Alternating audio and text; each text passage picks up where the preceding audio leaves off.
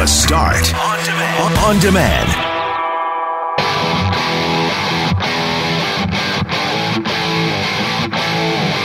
Stunning news from the Winnipeg Blue Bombers yesterday as Andrew Harris, star running back Andrew Harris, has been suspended for the Labor Day Classic and the Banjo Bowl after testing positive for a banned substance. So we've got all kinds of reaction from the team, and we're also going to speak to a steroid expert on the possibility of accidental ingestion of a banned substance thanks to contamination because Harris says that's what happened.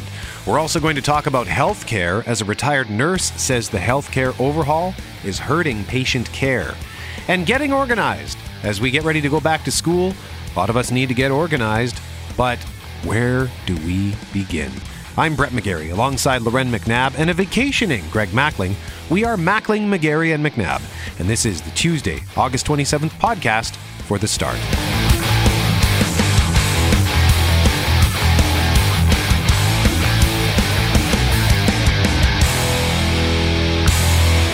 McGarry and McNabb. Really took some time to load that page there. Hey, nothing uh, draws attention more than a dramatic, Dramatic pause. pause. The wheel was turning. You ever been in a car and the you, you're flipping radio stations and then one of them is silent? Right. How long do you do stay on that station? Mm, four seconds, maybe? Sometimes I sit there for like a minute, two minutes. When's it coming back? Yeah. The, the, the silent. I need to. It, it draws me right in. I will do that for television because it happens right. They, they go live to someone Yeah. and they freeze. You know, it's a freeze frame or it's glitchy or it's just black air. And I'm like, ooh. And I will stand there forever because I know that feeling on either end of being like, something's not working. Yeah. The, the panic you feel. So the Winnipeg Blue Bombers, their superstar Andrew Harris is facing tough questions after a drug test found he had been caught with a performance-enhancing drug in his system. Global's Amber McGuckin has more. Bomber star Andrew Harris struggling to find the words to express his shock and disbelief after testing positive for a banned anabolic steroid. It's been devastating. It's been, you know, it's been hard to it's hard, been hard to focus on football and hard to hard to come in. Harris has been slapped with a two game suspension after he says he took a men's energy supplement. He didn't say which brand, but he claims the product was all natural and he believes it was contaminated with a performance enhancing drug. Ten days between tests and having a very small trace, it, it kind of proves it does prove that it wasn't intentional. If if I took this supplement, if I took a one pill or um, was intentionally doing, there'd be more of a volume in in my system. His fans devastated by the news. shocked. Like, I don't think you'd do that. I was a little disappointed. I was actually pretty shocked to hear it, but like they said, uh, it's possible that uh, some of the stuff he was taking might have been contaminated and he didn't even know about it. Other Bomber players are rallying around him. It's an unfortunate thing, but uh, you know I think that you know he has a strong support system. I already told him that you know I'm right there with him and and whatever he needs. We have his back 100%. We believe that it was an honest mistake. Um, I mean, he has no reason to lie to us or you guys, so we felt like we needed to come in and show that support and love. This was Harris's only positive test in his career. The Bombers say he has been tested eight times since joining the team and three times this season already. Amber McGuckin, Global News. So you'll remember it was just two weeks ago in the game against the BC Lions that Harris got a standing ovation when he moved into the, into the CFL's top 10 all time rushing list. In that game, he also became the all time leader among Canadian players in yards from scrimmage and was a contender to win most outstanding player in the CFL. As fans applauded, Harris already knew he had tested positive for the banned substance. You know that BC game, you know the the standing ovation, and you know part of the reason why I got so emotional is because of this, and knowing that this isn't, you know, this is buried deep in my stomach, and it's it's something that took away from, you know, something that was really great, and uh, it was uh, it was very difficult, and it was. Harris struggling to fight off tears as he was overwhelmed with emotion. So Harris is now going to miss two important football games, both of them against the club's arch rival Saskatchewan Roughriders. He won't be playing in either the Labor Day Classic this weekend, and he'll be out for the Banjo Bowl on September 7th. Also, don't forget quarterback Matt Nichols still on the sidelines. He's on the injured list for the next few games. Head coach Mike O'Shea says he's not worried about the lineup changes. I'm very confident in our depth. I'm very confident in our guys, and and not just the depth on our team, um, the willingness of everybody on the team to to step up for their teammates. Included in those weighing in on the Andrew Harris news, the voice of the Winnipeg Blue Bombers, 680 CJOB's Bob Irving, who says he doesn't think Harris would risk his legacy with performance enhancing drugs. In all these cases, people are going to have to make up their own mind on how they feel about this. Personally, uh, I choose to believe Andrew and that he would not do this knowingly. It, it, you know, it has a chance to tarnish his legacy. And why he would risk that, I have no idea, and I don't believe he would. So we'll have more on this throughout the morning, including at 7:37 for our regular Tuesday morning segment, Breakfast with the Bombers, and at 6:45 when we gather everybody up. We're going to just have a conversation about disappointment that we might have felt over the years with various athletes. Ben Johnson mm-hmm. comes to mind. That's probably the top. I was saying mind. yesterday, and I'm by no means comparing these two situations. Ben Johnson knowingly took a substance, but the feeling you felt as a fan, having watched the triumph and then the failure that comes with uh, that positive drug test, right? And so that's just you know you're, you're human and you feel those emotions. We've talked a lot over the past two years about emergency room closures massive changes to our healthcare system and what's coming next. It's a complex shift in how we provide healthcare that's really pitted political parties against one another, unions against governments, staff against staff, and of course, in the middle are the rest of us, the patients, who are wondering if these changes are helping or hurting us. This week on CJOB, we're asking you what you think. Have you been to an ER recently, or to urgent care, or to a walk in? I was at a walk in yesterday jammed with people. Had me wondering if, it's busier now than it might have been a year ago just because of some of these changes. Is that a good thing? And if you work in the healthcare system, what have your experiences been? That's where we're going to begin this morning with a nurse who spent 38 years at Seven Oaks Hospital. Last June, Cardine Campbell retired, saying it became too hard to provide proper care to her patients. Uh, certainly an increase increase in patient volume. Um, I know that there was spillover from some of the other facilities. Uh, when they couldn't handle the workload that was spilling on over to them. It, it's, it's such a domino effect. Um, so our workload had increased greatly. You know, as nurses, we're taught to be patient advocates, and that's who I was there for. Um, but the other thing, it's really hard on morale. Um, you like to feel that you're doing a good job, and at the end of the day come home and feel proud of what you did. Um, but in such an atmosphere like that, you, you most certainly don't. Campbell says she was routinely told to push patients through the system and out the door more quickly than she felt was appropriate. She believes that put patient care at risk. And here's one of her examples. I had an individual that I brought in with a condition called renal colic. Um, I had no sooner kind of started into the diagnostics and treatments of the individual, and I was told that I could move this individual to the discharge lounge. Um, and I surprised myself, but the words that came out of my mouth, it's not a chance. Um, because this patient was by no means ready to go to a discharge lounge. But it seemed to be kind of anything and anything to move a patient through. Campbell left Seven Oaks before it converted to an urgent care. The downgrading of the ERs at that hospital and Concordia just happened this summer, but she says there has been a change to the overall criteria for what's considered urgent care and that that's continuing to have an impact on the system. Originally, the criteria for an urgent care patient was they had to be ambulatory, they had to be alert and oriented, and they had to be somebody who could sit safely in the waiting room on their own and that criteria has changed now. Um, it can be the immobile, the debilitated, the elderly, the confused um, that are now brought in to um, an urgent care setting. The difficulty with receiving those type of patients is those are patients that will stay long term within the, the urgent care setting and it kind of goes against the whole grain of urgent care because urgent care should be um, a patient that comes in, they're treated, and they're sent on their way. Uh, when they are debilitated and with more complicated medical issues, they tend to tie up the bed much longer and it delays the whole process, thereby going against the very grain of decreasing wait times. So we know a lot of promises have, of course, been made in this election when it comes to healthcare. The NDP, for example, they've said they're going to reverse some of the changes that the Conservatives put in place if they're elected. NDP leader Wab Kinew has said he would reopen the ERs at Concordia and Seven Oaks, but not Victoria. And then, of course, the Conservatives have pro- promised to invest more money into the system and just yesterday said it would hire 200 more nurses if re-elected September 10th. So the Tories have repeatedly said there are more nurses working now than they were before they were elected.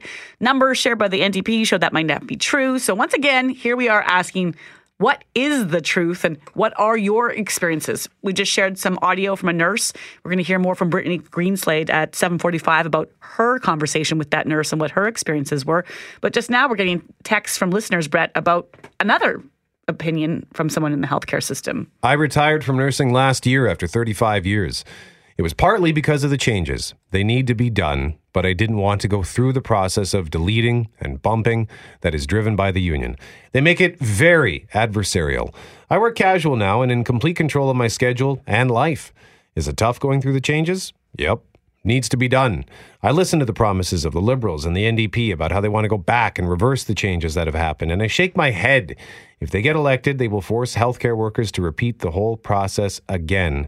How is that going to help the system? Good question. I, I, I'm not a, I don't know if I really get the plan to reverse things because we're now in the midst of it. And I'm a big believer in giving things time. The question I would have is how much time do you give before you have to say, okay, this isn't working or, or we need to make different kinds of changes but I, I, what I really want to hear this morning is from anyone who's actually been to one of these urgent cares in the last six months, not you know two years ago at the beginning, uh, not even just yesterday because you know that might be too soon. But w- what have your experiences been on a repeat basis when you go to the urgent care? Is it faster than when it was an ER? Because Yeah. I, I don't know that. I haven't been. I went to urgent care with somebody late last year. I think it was in the fall. And I went to Victoria, and we were there for hours. And So uh, it was urgent care then. Yeah, Yeah. It was urgent care, and we were there for hours. And uh, then when we then the when the person I went with finally got in, uh, they learned that there were there were tests that would needed needed to be done, but they wouldn't get the results for another two days or something like that. So we were there for a long time.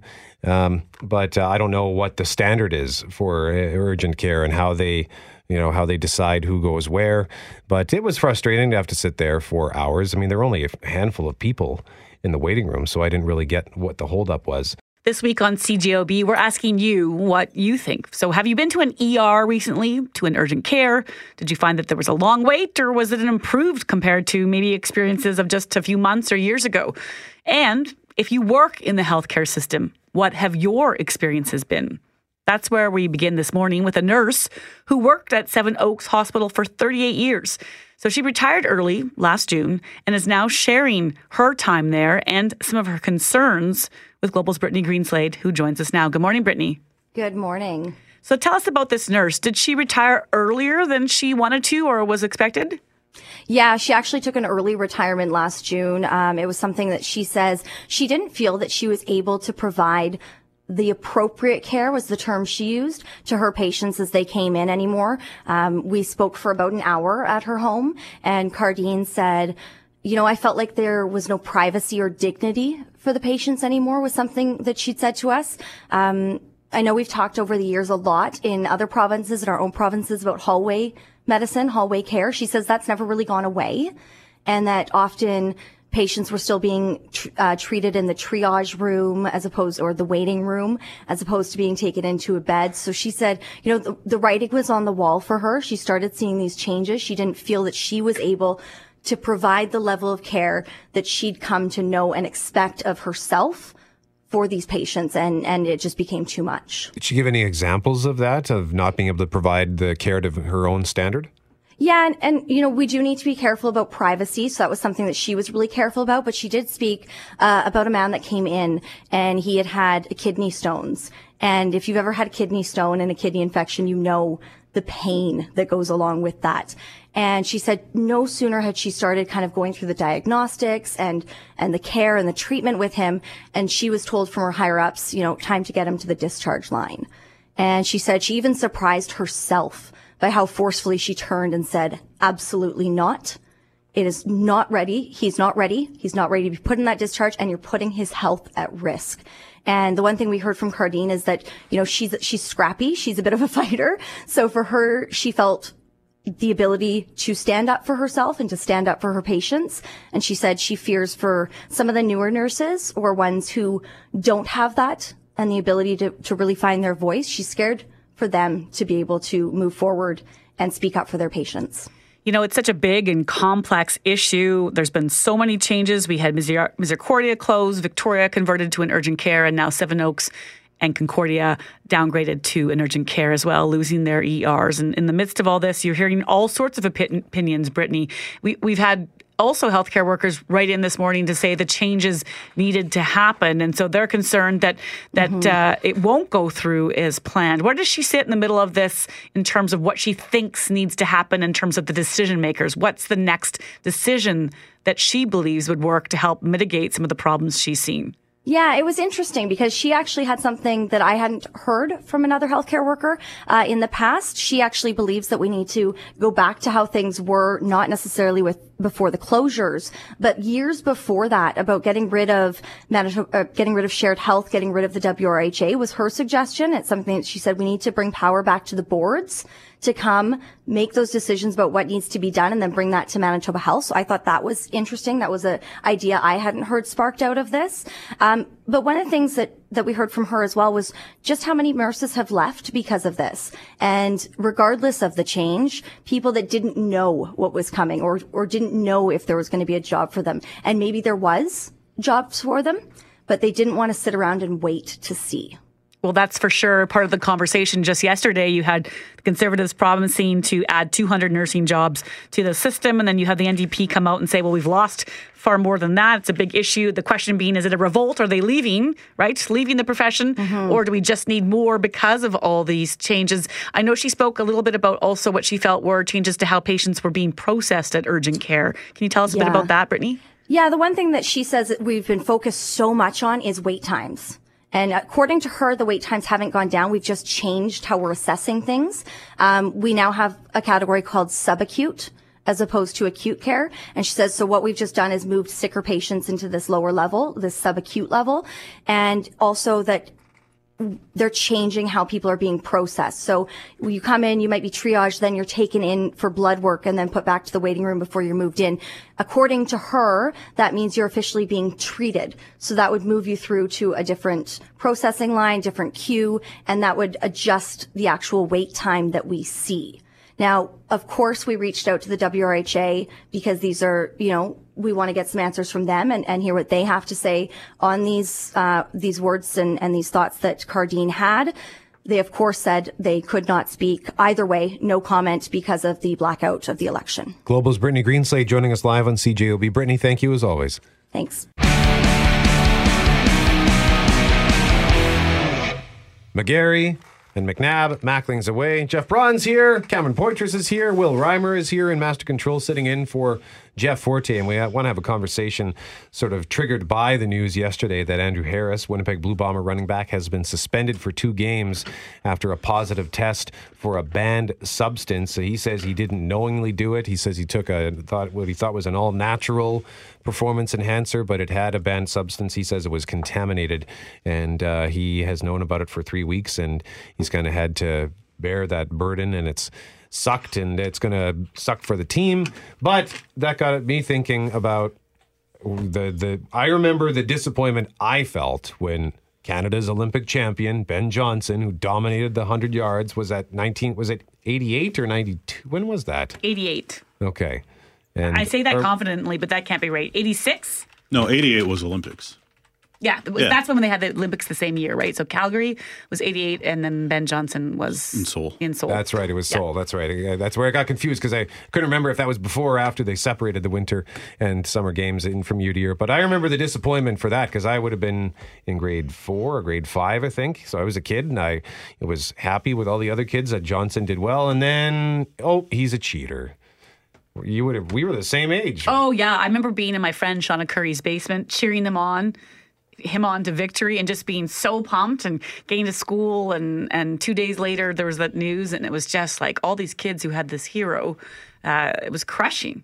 It's really- it was also my first time of no, I didn't know that that was a thing in terms of like I knew you could cheat. Obviously, kids calling each other cheaters. You're cheating all the time, but not with performance enhancing drugs or the possibility of that. He also, by the way, in Porteous, I don't know if you remember this, but a few years ago, he was the he had an endorsement with I think it was an Australian energy drink, Drink, yeah. called Cheetah, because he's he's fast because he's a cheetah. Oh, I get it.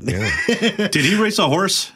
Yes, Oh, is that I, him? I think so. And he and in that ad, it also Was he had him, juicing? Probably. it also had him say, "I'm not a cheetah,"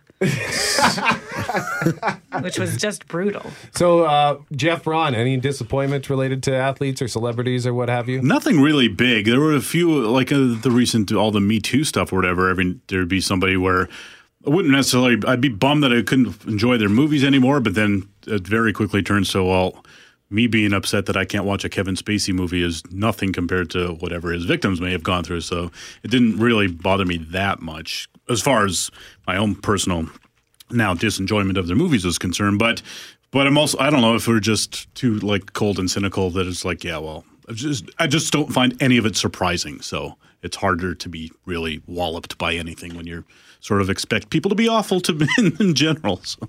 Yeah. Okay. What about you, Poitras? I, I'm kind of in the same boat. I, I, I, I- I've disagreed or you know not thought in the same wave, wavelength as many, you know, celebrities my entire life, and you know, I, I I've been able to separate that. Like, there's some bands I really like, and I don't agree with a word that comes out of their mouth, but um, or some actors and stuff like that. But at the end of the day, I'm able to still enjoy their movies or you know enjoy their music. So I I, I don't know. I, I can separate the two. Um, so I've never really been like big time disappointed by like a, a big hero of mine or something like that. Yeah, so. I've been lucky too because like if it was Springsteen or Seinfeld or the Beastie Boys, then I would be So- really thrown. by I, it, I remember I was, I, and I still am. I was a huge Garth Brooks fan uh, back when I was in junior high and high Yeah. school. And then I remember watching an awards show. And this is back before, like, I wasn't reading celebrity magazines, obviously, as a 14 year old.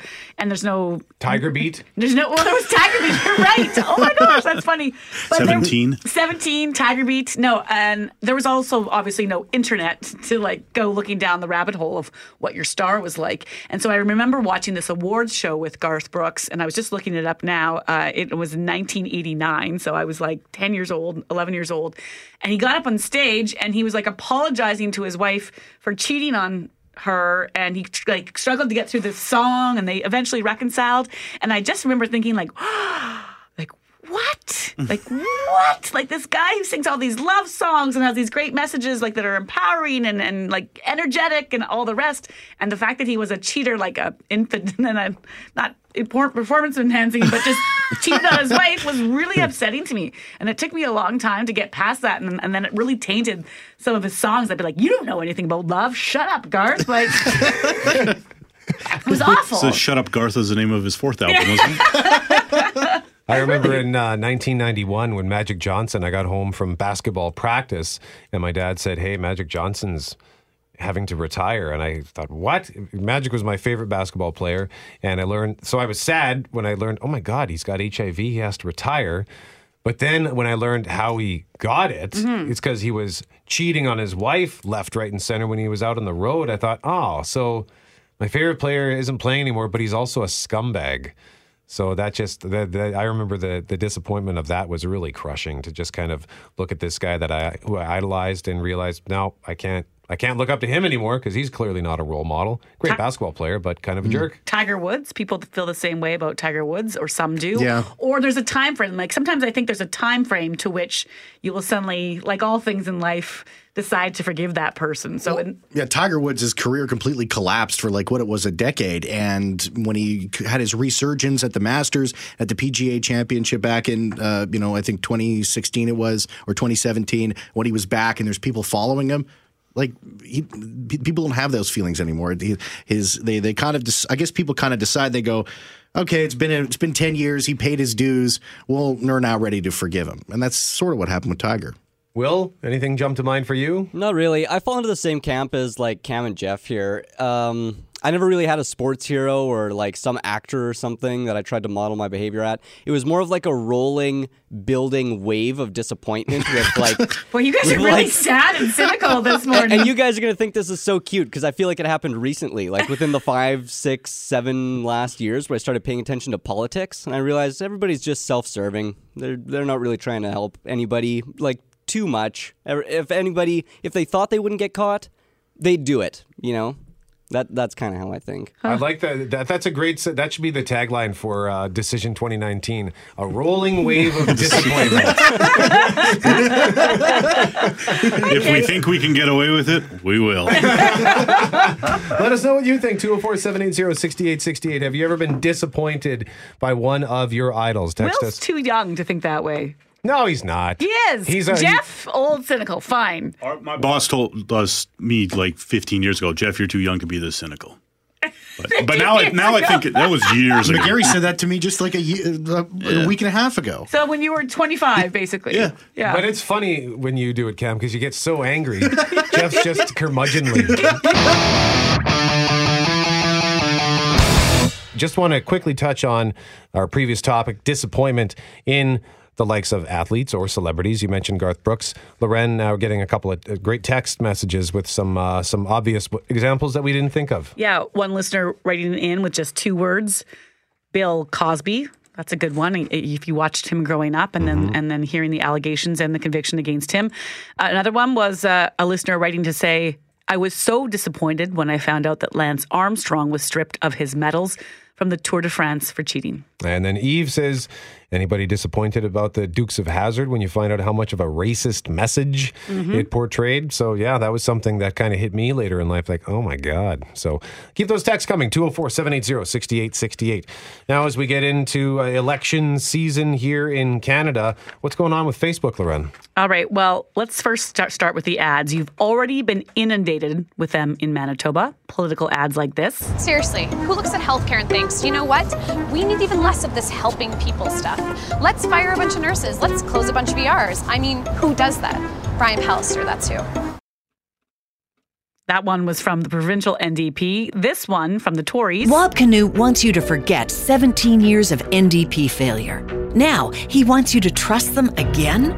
Don't let Wab Kinew and the NDP take us back. Authorized by the Financial Officer, PC Party of Manitoba. Okay, so with a tag like that, it's pretty obvious who is behind the ads.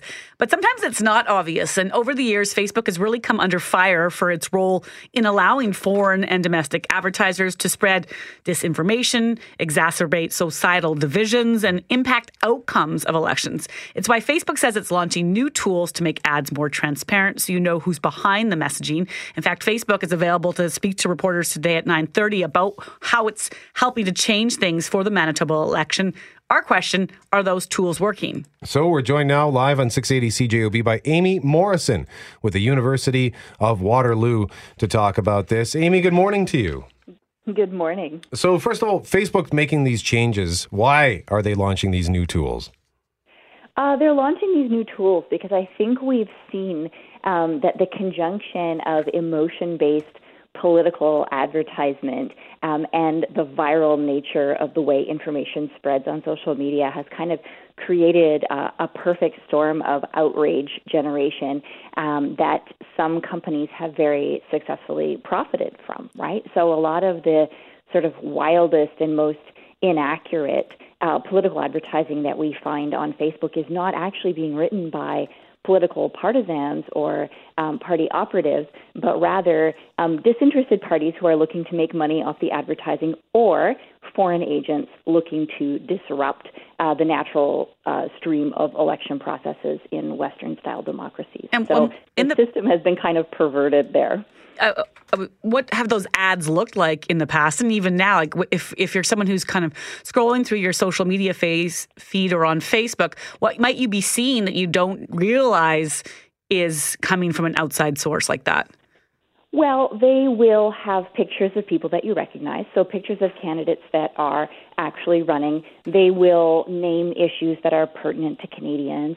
Um, for example, immigration is a big one, refugees are a big one, jobs, healthcare. So it will hit you with something that you recognize, uh, you know, a, a, person running in your riding or running nationally, um, or a celebrity, and it will hit you with an issue that's likely to generate your interest, um, and it will be a little bit more.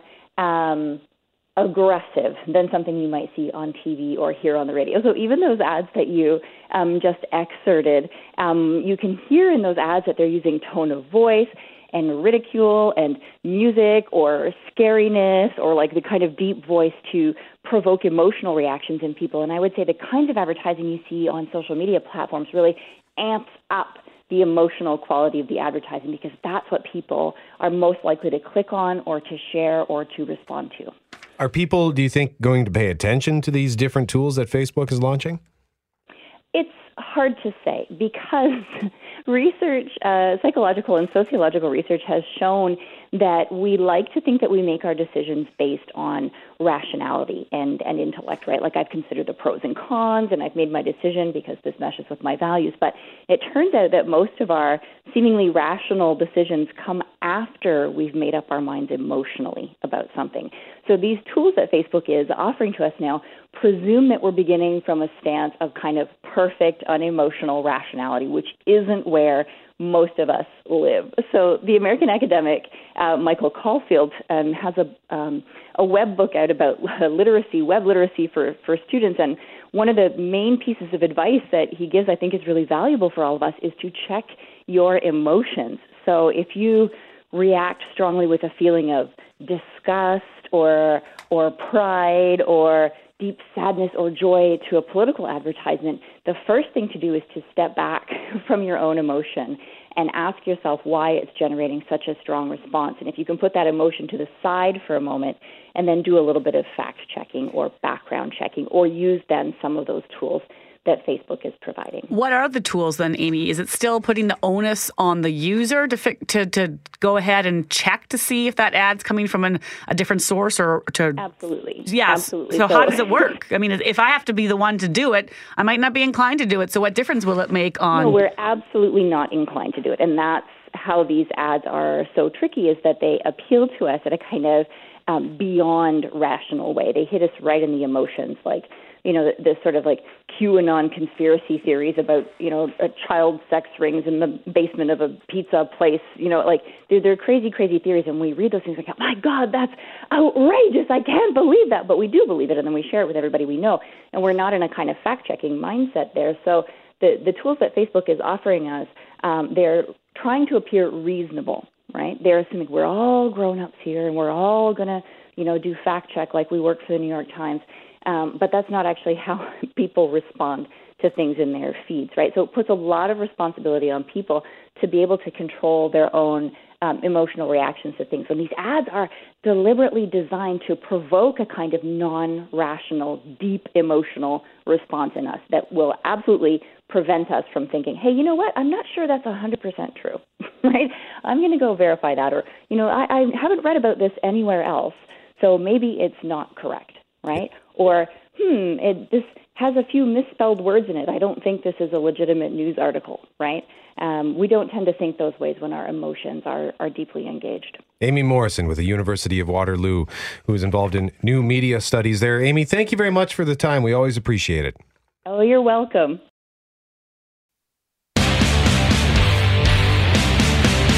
Breakfast with the Bombers, brought to you by the Cooperators. Find an advisor at cooperators.ca, a better place for you. And bomb is indeed the word to use after the bombshell news that came out yesterday morning. And we mentioned this earlier, McNab, but we had just wrapped up our show just before 10 o'clock yesterday morning. And I go sit down and open my email at a different computer outside the studio to see an email from the Bombers titled Statement from Andrew Harris. So I started reading and shouted out, What? Running back Andrew Harris of the Winnipeg Blue Bombers has been suspended for two games following a positive drug test. According to the league, Harris tested positive for metandienine, which is a banned substance. Here's Harris. I took a I took a supplement, and uh, this is the supplement I think that is you know the one that's contaminated. Uh, that stated that it was all natural ingredients, and um, obviously it wasn't. And um, you know I'm taking full responsibility for the fact that I did take that, but uh, you know, from the from the ingredients listed on the label, it, uh, it said all natural. And pardon me, Metandienone is the substance. Now, CFL players testing positive for the first time face a two game suspension. Harris, 32 year old Winnipeg native, currently the CFL's rushing leader with 908 yards on 141 carries with three TDs, is going to miss both of Winnipeg's upcoming games against the Saskatchewan Roughriders. Last night on the Bomber Coaches Show with Bob Irving, head coach Michael O'Shea said he is totally in Harris's corner and says given Harris's testing history, it would make no sense for Harris to take such a performance enhancer. I know Andrew, and people would be wrong to question his integrity and and uh, going out of his way to. Hold on, hold on. That was Matt Nichols. The Matt Nichols clip is coming up next. Let's try this one. Is this Mike O'Shea? You know, I absolutely believe it was a, a contaminated supplement that he that he took, and that certainly doesn't uh, absolve him of of knowing that he that he took a, a supplement that he didn't have checked properly. Um, knowing that it wasn't uh, NSF certified, you know, every athlete understands that they have to that they're responsible for whatever they put in their body. That Andrew's been tested eight times since he's been a bomber, and three times this year alone, and we're only halfway through the season, so there could have been tested again um, going forward. So one of his comments in his statement today was, you know, he he's not sure that it's completely random. So I think that solidifies the argument also that this was an, an accidental issue.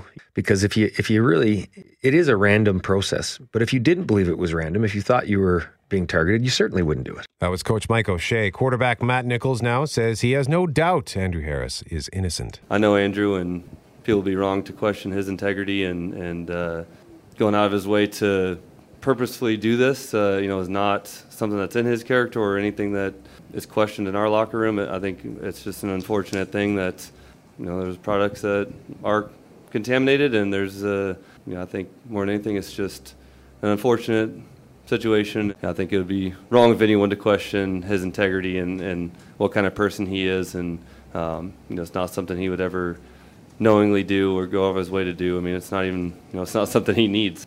It's an unfortunate thing, but uh, you know, I think that you know he has strong support system. I already told him that you know I'm right there with him and and whatever he needs and he's a strong dude that's going to be able to handle this and, and, get past it and move forward. If you caught any of the press conference yesterday, you would have noticed all the other teammates sitting in or supporting Harris. And offensive lineman Stanley Bryant was one of them, and he explained why he and at least a dozen teammates sat in on that news conference. We felt it was important because we just know that that Andrew needed the support from us. Um, like I say, he addressed the team yesterday, so I don't know if a lot of guys got a chance to, to sit and talk with him about the whole situation, but wanted him to show him just that we have we have his back 100%. Um, we believe that it was an honest mistake. Um, I mean, he has no reason to lie to us or you guys, so we felt like we needed to come in and show that support and love, and just just so he can know that we're here with him. Here's more from Harris now, who explains how this has weighed on him because he's known about it for a while. This has been extremely hard. I mean, I've I've known about this uh, for three weeks. Found out before the Calgary game, and I mean, uh, it's uh, it's been devastating. It's been, you know, it's been hard to it's hard, been hard to focus on football and hard to hard to come in and, you know, winning games is you know after you win a game I'm thinking about what's going to happen in a couple days or possibly next week and you know how how it's going to affect my team and um, you know the journey we're on, and um, I don't want to be a distraction. I don't want to. I would never want to put my team in jeopardy or my, myself in jeopardy or my career.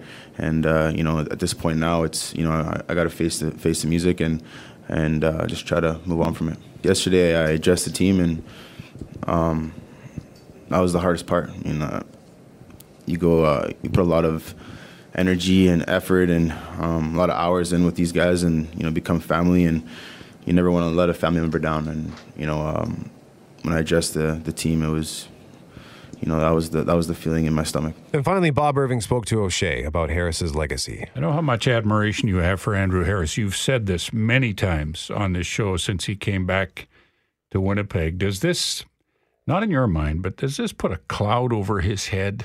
And even if he's innocent, and I I choose to believe that he is, and so do many others, and so do I. Yeah, it's, I mean, to me, one of the unfortunate, I guess, byproducts of this for him is that all the good he's done, in the eyes of some people, it's tarnished now. No doubt. Do you see it that way? No doubt. Yeah. I don't think it should be. but I, you know, it's foolish not to think that there will be some people that absolutely will refuse to to believe him, and and you know, to me, believe some of the facts that are staring us right in the face. Will he get through this all right? Yes. Yeah. He's got great support from his teammates. He's a strong, strong kid. Um, that's not to say this hasn't. this has been a real gut punch for him, and and uh, um, you know I think he got through the hardest part a, few days ago when he addressed the team, and then. Um, I mean, today was obviously tough, but he had great support from his teammates, and CFL's current rushing leader once again is going to miss the annual Labor Day Classic and Banjo Bowl back to backs between the Winnipeg Blue Bombers and Saskatchewan Roughriders and will be eligible to return to the field following Winnipeg's bye week when they face the Montreal Alouettes on September 21st. The timing of this really stinks heading into those all too important games. The Labor Day Classic. Crucial part of the season and just two big games as far as Winnipeggers are concerned, right? You want to go in with your top. We were already struggling going into this game without the news of Harrison. So this is a big blow. Just if just if you care about the product on the field, let alone the man off the field.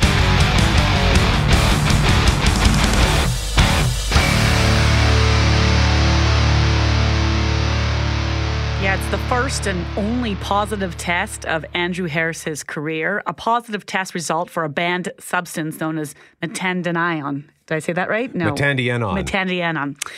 Well, they can't just call it steroid. Or met. Yeah. Andrew Harris says he takes natural health supplements and believes it may have been contaminated. He's basically saying, you know, it must have been ingested accidentally. And so we raised all sorts of questions about how this could happen, how common this might be.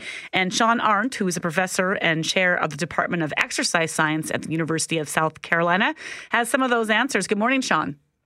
Good morning. Thanks for having me on. Let's tar- start with this substance. So, is this a, a partial steroid or a known steroid that sometimes ends up in things? How does it work? No, I mean it's a, so interestingly, it's a very well-known steroid. It was actually one of the first that we really saw show up in athletic performance and bodybuilding. This goes back to the 1950s. Um, so metandienone, otherwise known as methandienone, and also methandrostenolone, is actually more commonly known by Dianabol or D-bol uh, to, to most athletes and bodybuilders that have used it. Um, you know, it's interesting because steroids are, you know, and, performance enhancing drugs in general seem to be one of the unique areas in sport where it's guilty until proven innocent um, rather than the other way around. But that being said, when a positive drug test comes back like this, when it is an oral steroid, which Dianabol is, um, it is possible to ingest it through contaminated supplements and things like that. Now, granted, that's kind of an easy out if somebody was using it says, "Oh, it must have been in my supplements," because, in all fairness, the the onus really falls on the athlete to be aware of what they're taking, and there are you know certifying agencies out there that certify supplements free of banned substances, and so that's just that that's a that's an oversight on the part of the athlete, unfortunately. Tell us a bit about sorry that certification because I'm cu- we're curious how you know would this be listed like as an ingredient? Say I go out and buy a health subs substance with this D-bol, and that's how I'm going to call it because that's Yeah. much easier to say. Perfect. There you Uh, go. would this Yeah. D-bol be listed on the ingredients uh, on some and not others? Like would I would I not know I'm ingesting it if it's not part of that recipe list, so to speak? Yeah, it would not be on the ingredients. It is illegal. Um, you know, actually in the U.S., it's part of a Schedule Three controlled substance, along with other anabolic androgenic steroids. So this is something. You know, it's it's interesting. The supplement industry, uh, nutritional supplements, tend to get a bad rap because of uh, some bad companies that that overshadow some of the really good ones. And what'll happen is you know, over the years, it, it's been it's been well established, and you know, and, and rumors float considerably through the industry that there'll be some companies that will taint um, their their supplement with an active androgenic or anabolic steroid because it'll work, right? And then in future batches, they start to take it out. Um, there's been court cases over this actually. But the thing with certification is there's really there's uh, in my opinion there's three main certifying agencies and what they do is it's a third party testing and they'll test batches or or lines of supplements to look for any of these things that could show up on a banned substances control list and it's usually um, World Anti-Doping Agency uh, list that they'll go by. Um, but you have probably one of the first ones to show up was NSF, um, and you'll see a lot of NSF certified products that that that will be in clubhouses in Major League Baseball and the NFL. Uh, also, one of the really good ones, in my opinion, is Informed Sport, also known as Informed Choice. They have a little green check, uh, or did. They've changed their logo a little bit. But if you if you see either NSF or Informed Sport or Informed Choice on the actual product itself, um, it has been third party batch tested. And then there's also Banned Substances Control Group, or BSCG. Again, another reputable, well established uh, third party testing uh, agency. The catch is it's on it's on the supplement company itself to basically pay for these services. So a lot of them don't want to pay for it. So you don't know whether there's a banned substance in, in there or not potentially. Um, you know, and I think that at the very least, while you can never be necessarily maybe 100% sure, I, I think it, you know even with the athletes I work with, um, if it doesn't have one of those three agencies behind it, uh, don't take it. So, this particular substance, he says that he was taking the supplement from a health store. He believes was contaminated with this uh, with D-bol. So, you're suggesting yep. that it is possible that uh, some particularly shady company was using this as one of its quiet ingredients. Yeah, it's entirely possible. I mean, there have been a few studies that have been done fairly large scale where they'll take, you know, uh, hundreds uh, of different supplements and, and test them. And, you know, in some cases with some of the studies, as much as 30 to 40% of the supplements came back with a substance that would cause you to fail a drug test. Now that doesn't necessarily mean it was it was a performance enhancing drug, but it would be something that was that was on the banned list um, for for different organizations. So so yeah, it is it is possible. And and you know, like I said, I think when I hear this, and I hate to call it an excuse, but because it kind of is, it you really need to know better than to just take random health for health store supplements. I mean, you, got to be a little more educated as an athlete if you know you're being drug tested that often, and you know even from an efficacy standpoint, it's not a bad idea. Um, but I think ultimately, when you start to look at at how this shapes up, something that is an oral, uh, an orally administered drug, like it like a D-bol, you know, versus say an injectable testosterone, there's more of a chance that that could be accidentally ingested versus oop I slipped in a you know injected myself with a needle of testosterone. I don't know how that got there. Um, you know but I think with, with tainting certain supplements you know and and you know D-bol is still around. Um, it's not like it's vanished from the scene. I would say it's maybe a little more outdated. It's a it's a fairly old steroid in terms of what what we know but in terms of being able to get access to it it's also fairly potent you know so it is it from gram for gram standpoint um, it is it is highly bioactive. Um, so there's notable strength and size gains that co- can go along with this. In what it sounded like, and again, I didn't have the actual levels in terms of the press release on this. They didn't say how you know what the quantities were in his system, but you know if it was really trace amounts, more than likely it wasn't having a ma- massive ergogenic, you know, performance effect. But again, yes, it is possible that it wound up in in something that he ingested um, that was sold over the counter um, that wasn't supposed to be in there. You know, but again, that's you've got to be careful.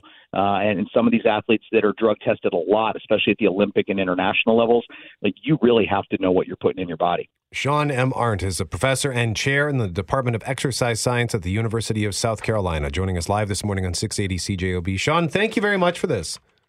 You bet, guys. Have a good one.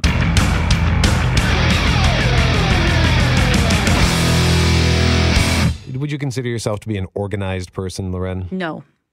Because I, I find that hard to believe because in the morning, you, Greg and I just kind of get out of your way uh, when it comes to the lineup of the show because you're the one who's plunking everything in and filling in all the holes. So you're very organized at work and you stay on top of your communication chains like no one I've ever seen. Yeah, I like to think that there's a like I have, certainly have a part of my brain that can be organized, but when it comes to sorting out anything that goes beyond the job in mm-hmm. terms of the schedule for the kids or my husband's schedule for his work or you know things about when the next hockey practice is or what we promised we might or not do with friends on the weekend i completely forget and don't have a good system in place do you think that's because you pour so much energy into your job that when you go home, you're just kind of Oh whatever. yeah. I used to think I certainly think there's a component of that. My mom has often made fun of me for, you know, spending 20 years in news and traveling to different parts of the world and talking about some like really serious subjects and then she'll show up at my house and be like,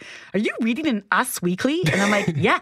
Yeah, I am because the Kardashians are my like way to just forget about all that serious stuff, right? You have so much serious stuff you're talking about. So I, I think everybody has a place that they go to like decompress. But when it comes to being more organized, I want to be. I was telling you this morning, and we're going to talk about this throughout the day and again tomorrow about how about a year ago, it was about a year ago now, I put out a Facebook post saying, Look, I know this is going to come to surprise to many of my friends, but I'm actually trying to be more organized. Would you please send me your ideas for what you do with the kids' school bags or lunches or meal planning, anything that's been helpful in your life? And I couldn't get over all the great information and tips people put in at first. So it started off with things like their Sunday their Sunday meal planning or how they put up special hooks for their kids' backpacks so they'd have a special spot for their backpack to go and how they organize their kids' papers, right? Because they get so much paper that comes home with where do you put that or where do they put the mail? But then there were suggestions that came in like, oh, you know what we did in our house? We painted this entire wall so it was a chalkboard and you could write down all your lists and put all your information. It was like a, a wall of magnets and chalk to be more organized. And then the next person sent a picture of their newly revamped closet that was, yeah, amazing. But I was like, ooh, yeah, like I'm not going to build something tonight. Like I was just looking for a, a couple tips. And so eventually there were so many ideas coming in that I just shut down and I didn't do any of them. Like I was so overwhelmed with the ideas to be more organized that I became less organized essentially. Yeah, that happens to me too when I am faced with uh, an overwhelming number of choices, an overwhelming amount. I tend to just, my eyes kind of glaze over and I just disappear. And all motivation I had for whatever it was, and, and in this case, organization, I just don't bother because I too am I'm kind of like you. I pour a lot of energy into my job, and then when I go home, I just kind of I, I put everything always gets pushed to the back burner. I'll do it tomorrow. I'll do Mhm. it tomorrow. Meanwhile, this pile of papers is is growing, and this pile of unfolded laundry or whatever is growing and i'm i'm about to enter a situation and just thinking about it is giving me anxiety where i'm getting a new apartment i'm moving out this weekend and i got all this stuff and my dad bought me a whole bunch of stuff yesterday kitchen stuff and assorted little household items which is great and i'm super thankful but i just thinking about where am I going to put all this stuff? Mhm. And I know when the time comes, I'm going to stand in the kitchen and I'm going to look at all these cabinets and I won't be able to decide where to put anything because I'll put it in this one and I'll say, is this the best spot for this? Hmm. I don't know. And there's going to take it out. There's whole systems for that, right? So over the next few days, I'd like to hear what people's systems are. And that sounds like a boring way of putting it, but pe- people have great tips for like, well, why wouldn't you put this next to your stove versus next to your dishwasher? Or when you have children who are at the young age, put the hooks at a certain level so they can reach them. Then they're responsible for their own stuff. Like there's all sorts of little tricks. And I do want to hear them. I don't want to be overwhelmed, so take it one at a time. But I would love to know because I think there's a it's a time of year for all of us where we kind of like kick back into a higher gear. And why not at least have a one drawer, Brett, that's cleaner than the others? Let us know at 204 780 6868. Uh, no music yet, there will. Um, but uh, one of the things that also happens to me is I, I try to stay organized, like with this apartment situation that's happening. I'm going to try to be organized because usually what happens in any situation is if I don't stay on top of it, I let it get out of control. And here's an example, and I'll fall on the sword. I'll make a public confession here. I have in my work email, oh my God, I can't believe I have to say this out loud. I have 55,643 unread Unread? emails. Emails that I may have seen but didn't Oh, actually click on. that That's just unread. Would drive me insane. And I've tried, like, I tried to chip away at it. There was a time where I would go through it every day and blow out 100, 200 emails, 300. But it, even at that pace, it would take me, God, I, I'd have to do the math on that. I would assume a couple of years to blow out, unless I just do a mass delete And there's a part of me that just wants to click on the first email and click on the bottom one and just blow it all out and start over. But I'm a digital hoarder and there's a lot of useful information tucked away in this inbox. You know, those times where you're like, who is that person we talked to? And then you just do a keyword search Sure. and sometimes it pops up. So I'm reluctant to delete things. I appreciate that. I don't. There's something about though on my email and on my phone. If I have one little red symbol or indicator that I have a message waiting, I can't handle it. Really? Like I just, I'll either deal with it right then or I delete it, okay. which is the opposite. It's probably not helpful. People are probably like, "So you just delete my messages?" Well, if I can't deal with it at that moment, yes.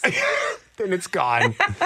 Let us know at 204 780 6868. One person saying, IKEA, much?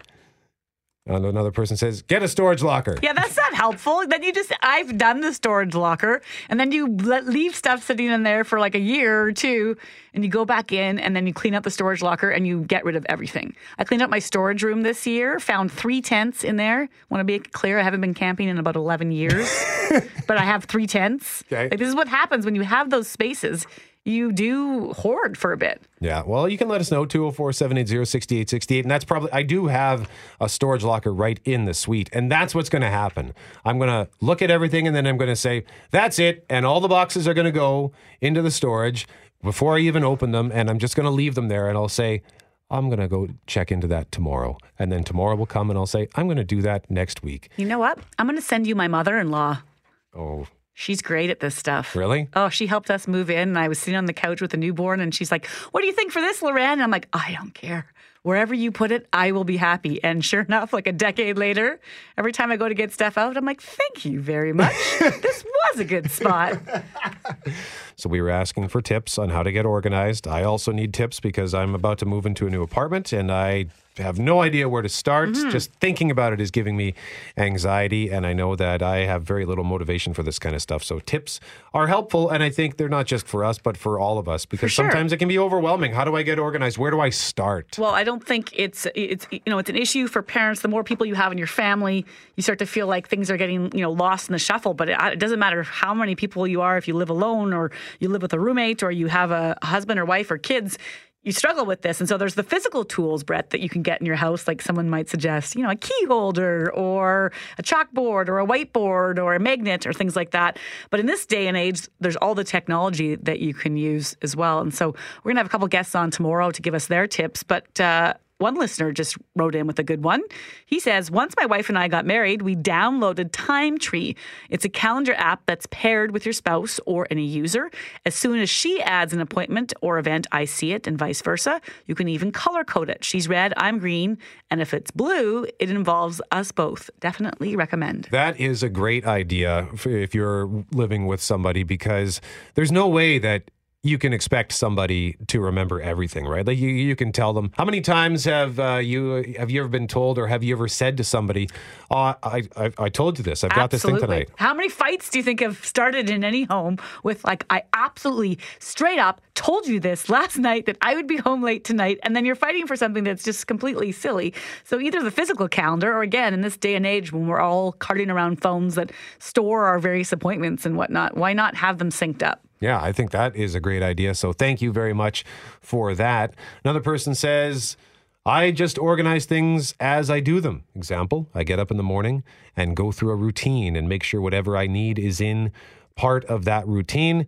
Everything has its place according to my routine. And that's something that I've also, I think, never really gone out of my way to develop a routine because for all of my working life, I've generally worked shift work and it was impossible to start a routine. And I Mhm. think now that I've leveled off and actually have a relatively consistent schedule, it's uh, still kind of hard for me to develop a routine because I think just like by nature, I've sort of evolved into this sort of roaming nomad without a routine, if that makes sense. But are you a person that thinks they don't have a routine, but then if someone comes along and inserts themselves in a certain way, does it feel like your non-routine has been interrupted? I can see that. Yeah. I mean, I guess I have a couple of basic things. I always get up and take a shower no matter what. I can't. Uh, I can't. That, that's my coffee. Yeah. I don't drink coffee, so a shower wakes me up. But outside of that, I don't have like I must do this first. I must do this. I must Mhm. do this. I must do this. Oh no, the routine's shattered. I'm discombobulated. My whole day's messed up. Mm-hmm. Because that's the thing for a lot of people, right? You get into the routine and then you can't adjust to it sometimes too, because it becomes so important to you to do it a certain way. Like even just as simple as organizing your dishwasher, or you know, people have their set ways, and if you get in a way in the way of that, suddenly it's like the whole day has just been ruined. Yeah, I, I uh, when I'm at my dad's, I, I usually will either not put things in the dishwasher, or I will ask him, "Where does this go?" because I have put things in the dishwasher there before, only to d- later discover that he had since gone in and moved it, and that's fine. He's got he's figured out the best way to pack stuff into the dishwasher, uh, so I just kind of stay out of the way. Uh, somebody says, "I'm relieved." That both of you have great intentions but don't always follow through because I too am very organized at work. But when I get home, motivation slips away. That from Ginny. You can keep the text coming in 204 780 6868 or you can email mcnab at cjob.com or brett at cjob.com. Hey, thanks for listening to the Start Podcast. We are available on Apple Podcast, Google Podcast, wherever you find your favorite podcasts. Subscribe now and never miss an episode. And if you like what you hear, rate the show, tell us what you think, and hey, even tell a friend about the podcast. Be sure to follow us on Twitter and Instagram. Greg is at GMACWPG, that's G M A C K WPG. I am at Brett Megarry, B R E T T M E G A R R Y. And Loren on Twitter is at McNab on Global and on Instagram at McNab on CJOB. Talk soon.